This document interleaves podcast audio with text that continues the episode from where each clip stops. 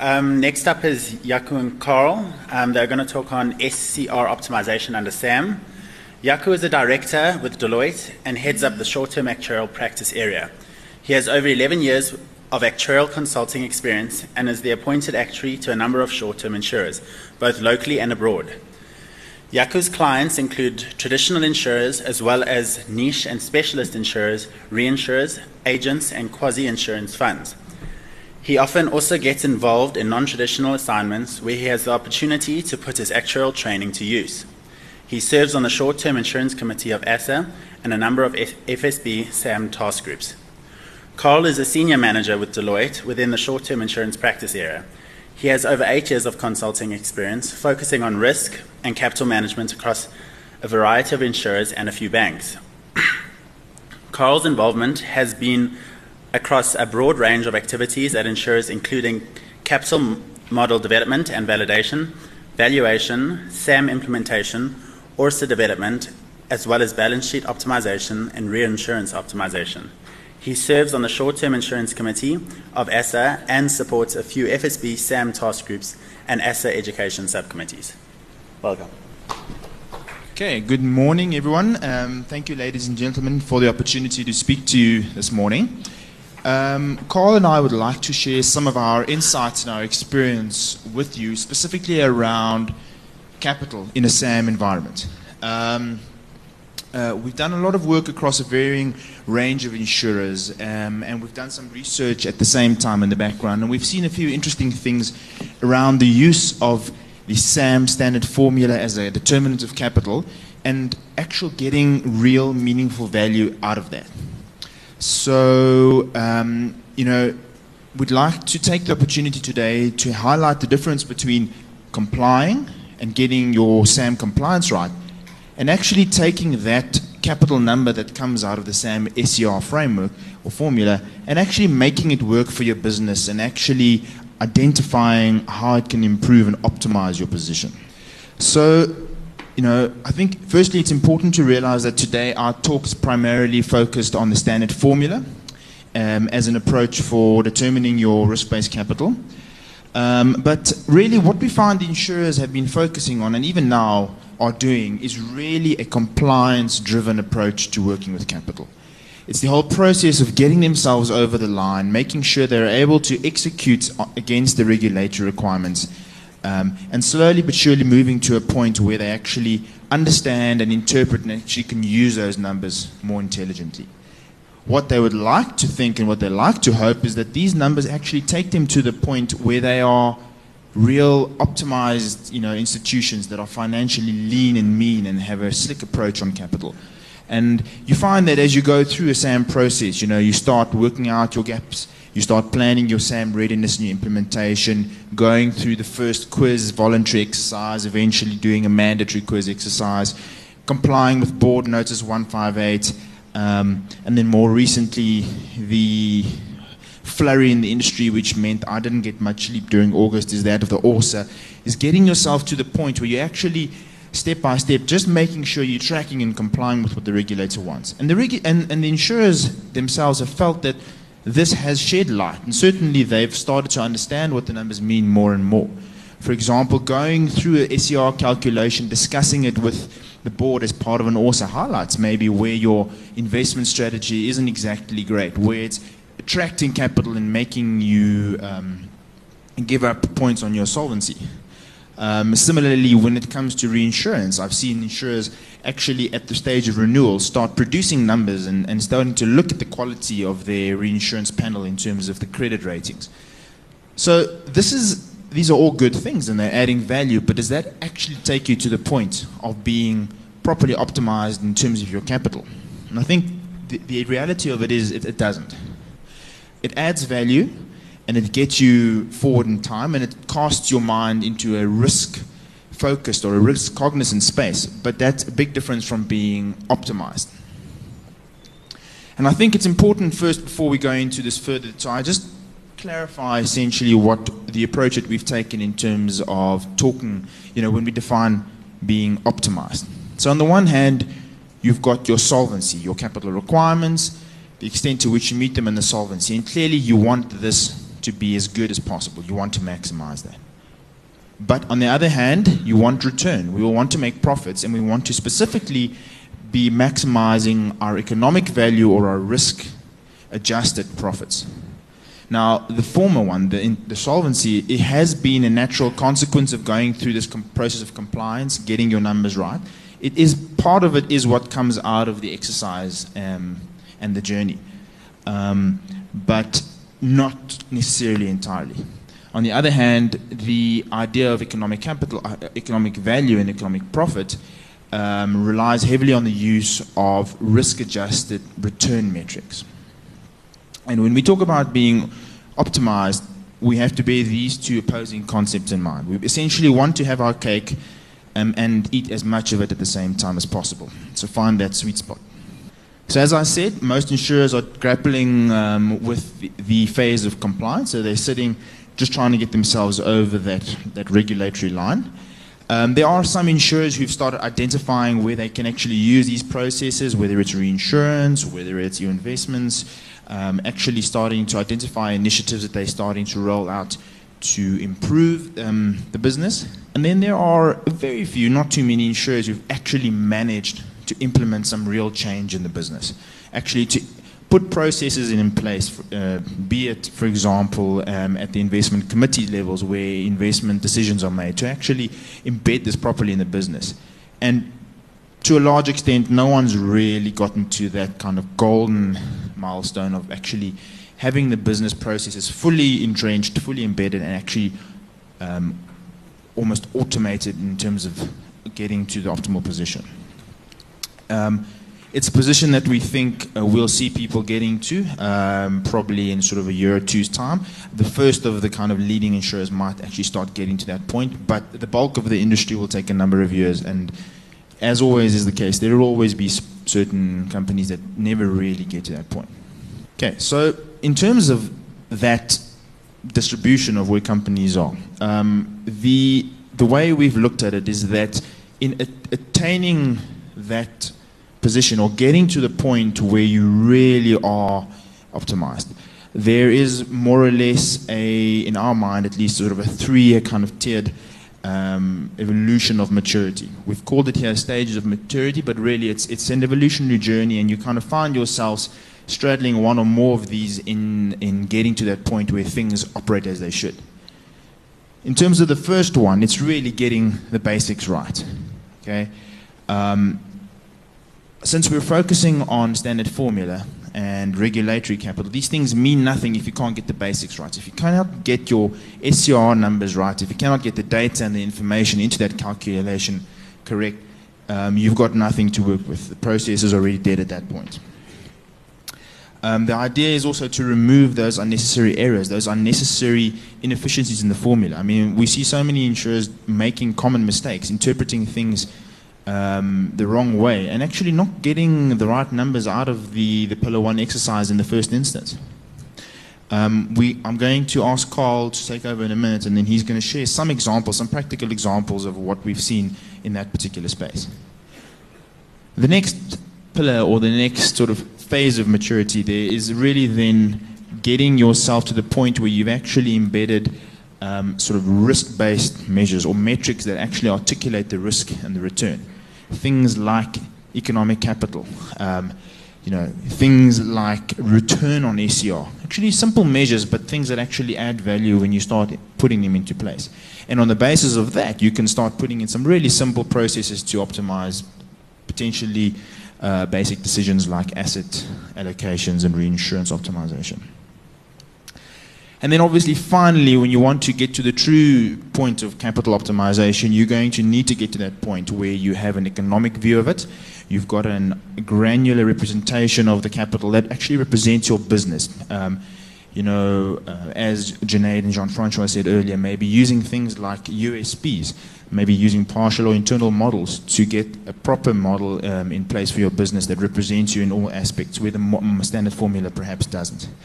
Uh, but this is not an, a pillar we're going to explore in detail today. In fact, we are going to focus on the first two, um, and I'm going to hand over to Carl to take us through some basic examples. Uh, just to quickly mention also that the, a lot of the content is fairly technical. We might not be able to get through all of it today. Um, a lot of the research was done by Timothy Harrison, who is here today. So if you find there's something overly complicated, technical, or you think the six decimal is wrong, uh, please stop him in the corridor and quiz him vigorously. Um, thank you very nice for that. Uh, thank you very much for that setup, Jaco. Um, uh, what we're going to be talking about is a bit technical, uh, but the reason I'm standing here is I'm hoping I can figure out how to use a, a pointer on the screen because I like to reduce the, the, complicated stuff to pictures. It's easier for me to, to try and explain um, using pictures.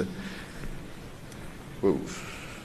Okay, just maybe also something to mention here. I mean, this is obviously our view um, around uh, just some of the stages of maturity. I know there are a lot of companies that, that have jumped into uh, stage three, but it, what it really comes down to, and we'll, we'll touch on it during our talk as well, is your, also your view of how closely your risk that you face is that similar to the industry, um, to which the, obviously the ACR, the standard formula is calibrated, or is it fairly unique? Because I think obviously, if, if it is vastly different, then you might not be taking the, uh, this sort of this approach.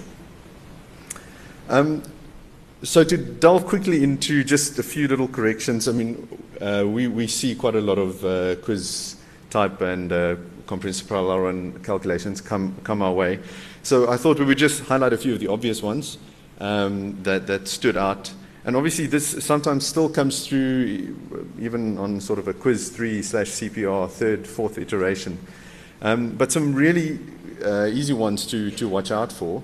And, and bearing in mind, these quick fixes to, to your SCR calculation um, can obviously go both ways. So it, it might improve it a lot, or it might make it a lot worse, depending on, on the extent to which you made the error. But um, quite an easy one is if, if, if, mines weren't really applied in, in filling out of the, the natural catastrophe uh, exposure information, when a particular product is not actually exposed to, to that peril, even though it might be a motor product, for example, and it's not actually exposed to hail, uh, then you, you could actually exclude that from your, your exposure measure there. Um, Another one is concentration risk. This is uh, something I'm, I'm going to get into the, the, the, market risk one a bit later, but I'm not sure if, if everybody's not that com- comfortable around this. We prefer to delve or stay more in the domain of the non life underwriting risk arena. But um, there are some easy ones to, to look out for here. So the one is netting to the same counterparty. Obviously, you need to, uh, to, to carefully when, when looking at this one. Um, I mean, preferably it would be ideal to have some kind of formal agreement where you have multiple exposures with the same counterparty that allows you to, to offset those in under a, a stressed event. Um, but that's definitely something that can do that obviously changes the uh, counterparty risk calculation, uh, the concentration risk calculation to an extent. And then quite interestingly, sometimes the, uh, not all assets are included in the concentration risk calculation for one or another reason. So that's one that to watch out for because it could give you uh, quite the opposite result that you were looking for. Easy inconsistencies to spot. Uh, if you're writing 100 million rand in premium and you've, although you might be reinsuring most of it, um, so you're not really seeing it in the net SCR figure. If you come up with a gross cat exposure of 600 billion, You've probably ignored a few zeros somewhere. You've forgotten that the sheet is supposed to be populated in um, thousands. Um, so I suppose those spot checks, those will come over time um, as you embed potentially a control function or you have a separate pair of eyes look over those. Um, then I suppose one factor or uh, outflow of, of, the current regulatory change environment where there's just so much going on and you're trying to find the most efficient ways of doing things is in the cases where you're using the non-life underwriting workbook to, to perform the calculations. Now, obviously, it, it provides this, the basis and the template, but um, you know, in, in the automation of these things, sometimes things go wrong. So where you I think most insurers actually have a spreadsheet which populates the spreadsheet of the non-life underwriting risk, or potentially has multiple spreadsheets that populate the non-life underwriting risk spreadsheet. And uh, dragging of formulas can often incl- uh, include zeros in spaces that shouldn't have zeros. So, for example, if you include a zero on the non-life underwriting workbook for a potential reinsurance mitigation measure, uh, mitigation column, it actually f- starts factoring that. Um, reinsurance contract in, although it has zero and the entire column might not be populated. If you populate it with zeros, it's going to feature in the calculation. That happens because of minimums and maximums starting to get triggered once you, once you actually fill in a number. And then lastly, the deferred tax adjustment. There's lots to be said on this one. Um, I think there's various opinions about uh, its relevance and how to include it or whether the, you want to include it. But I think we've found a few people where, or a few insurers where this adjustment is perhaps not fully understood, um, and it might be excluded just because they're not exactly sure how it works. So th- that is potentially an, an, easy one to, to look out for, to try and, and um, delve into a bit and, and, sort out. But what I really wanted to, to get to is sort of, those, those are sort of the quick, quick wins. Um, what I wanted to get into is, is the counterparty default risk uh, component. Now, fortunately, today we've had uh, quite a few present. Well, it looks like we're going to have at least two, possibly three um, component presentations that cover the other components. So I think this is uh, this is a, a, quite a good um, place to to look at one component that often doesn't feature quite significantly on reinsur- or insurers that retain a lot of their risks. But what we have found is that there are actually quite a few insurers that reinsure quite a substantial portion of, of the, the premium that they write. And when you actually look at um, the SCR numbers coming out, it's not quite what you expected when you read the FSB's uh, summary, summary, of the impact of SAM on the entire um, industry. So, why CDR? It's obviously one of the less focused on ones. But ultimately, once everybody's spent their time on non life underwriting risk and optimized that, this, it's kind of the next uh, uh, logical step. Out of interest, just of everybody here, how, how many people, if you can maybe just raise your hand, how many people were involved in the calibration of either the counterparty default risk or the concentration risk calculation for SAM? Okay, so we've got two. Great. So I'm sure you'll have questions, but I think what's, what's interesting is that uh, of, of the entire room, it's obviously not something that, that's been very high on the, on the priority um, list.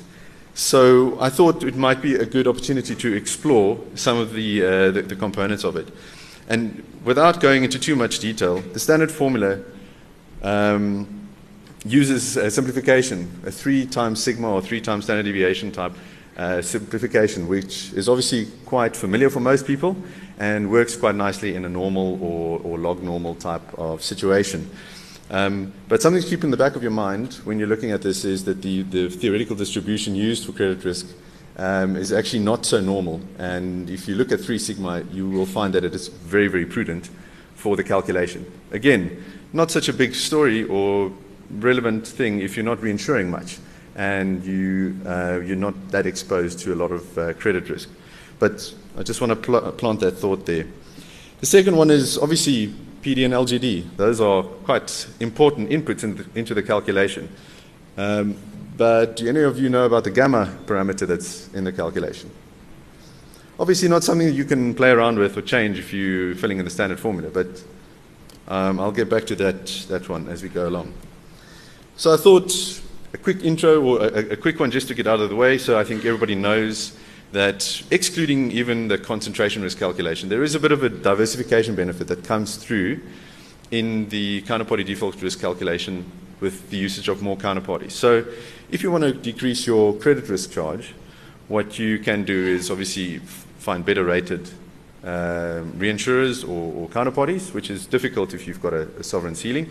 Um, or you can find, or you need to diversify more, so uh, increase your exposure to more, more counterparties. Um, and just sort of around the triple B level, you're looking at something like, like a, say, 9 to 10% relative reduction if you increase the number of counterparties from 4 to 8.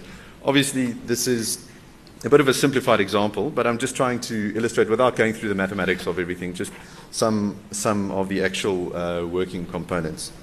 Um, I'm not sure if that's actually visible on the screen. Okay, no, it's, it's for later. Okay, so just um, I've obviously mentioned the, the benefit that you can get around the triple B range, which is relevant for most, uh, most insurers. So then if, if you quickly look at uh, just expanding that, that graph, so it's effectively exactly the same as the previous one, where we're just looking at the, the relative credit risk charge um, across the number of counterparties and, and uh, credit rating. Now, a lot can be said around here, but what is interesting to note is the, how sort of flat this bottom part is. Um, if you are exposed to pretty much everything above A.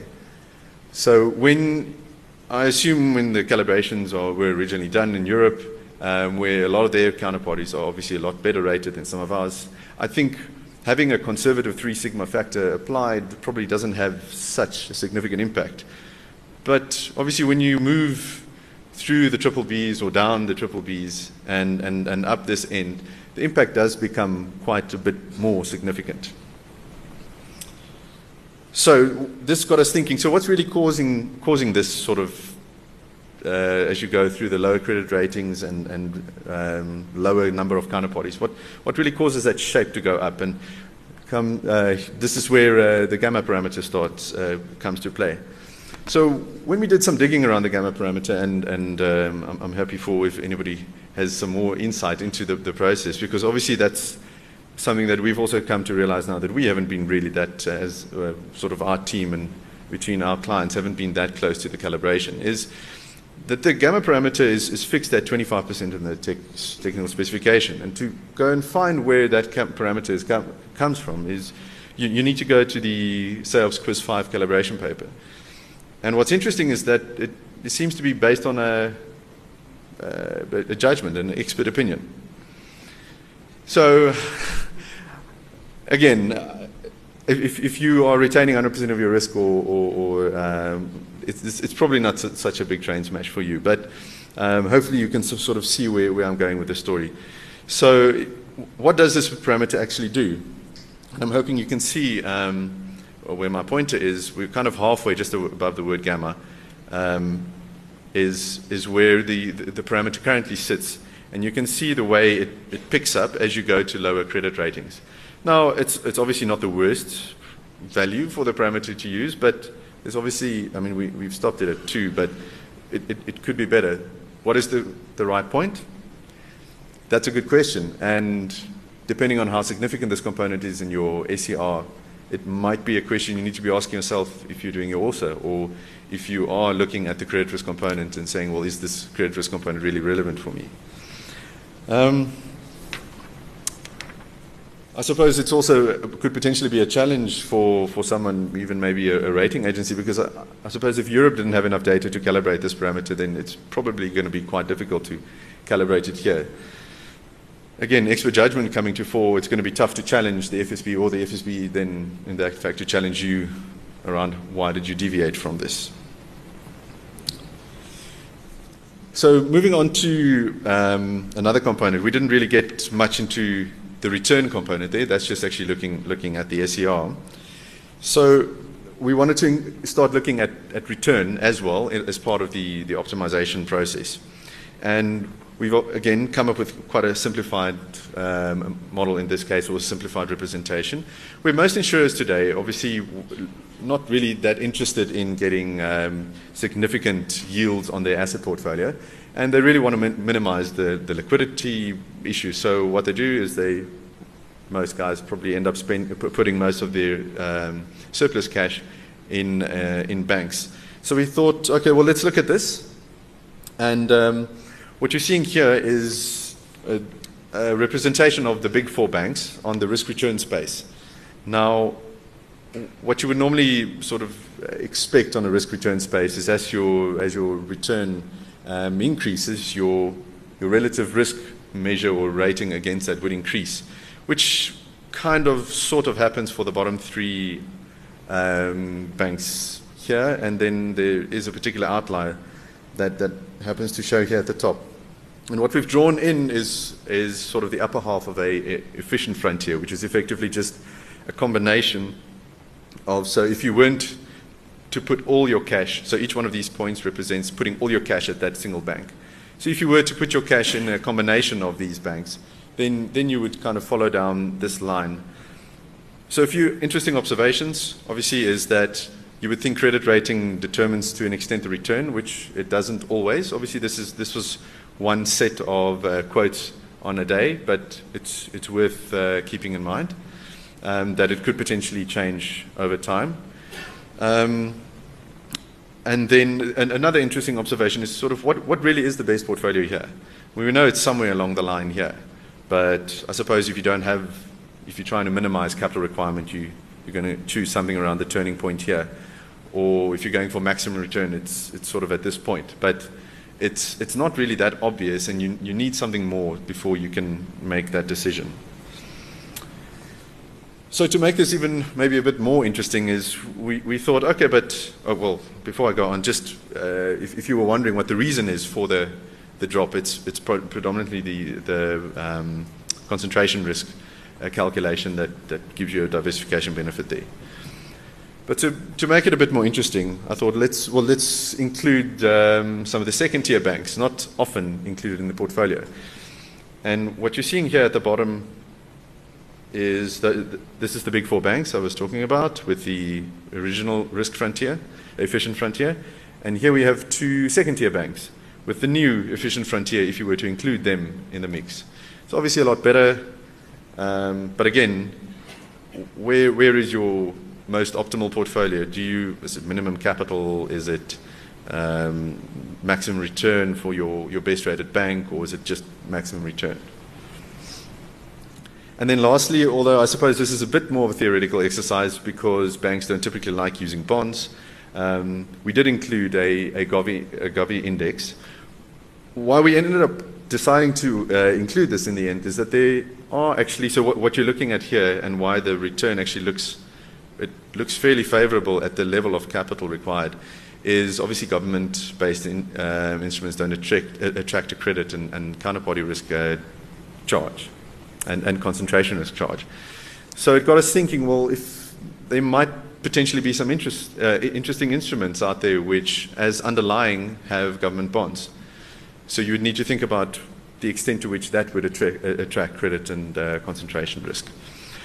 But the point of my story here is really when you're looking at different sets of asset combinations here, you're not really, it's not really standing out what is necessarily the most optimal um, portfolio.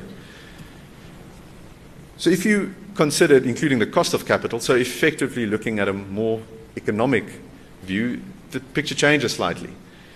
What you, so in theory, from an economic profit point of view, obviously the highest economic profit, if you've specified your, your um, return on capital correctly, that should give you a better indication of what your optimal portfolio is. And in this case, you can see depending, depending on the assets which you are willing to, to engage as part of, include in your investment portfolio, there are obviously three clear sort of optimal points from an, given the nature of your business.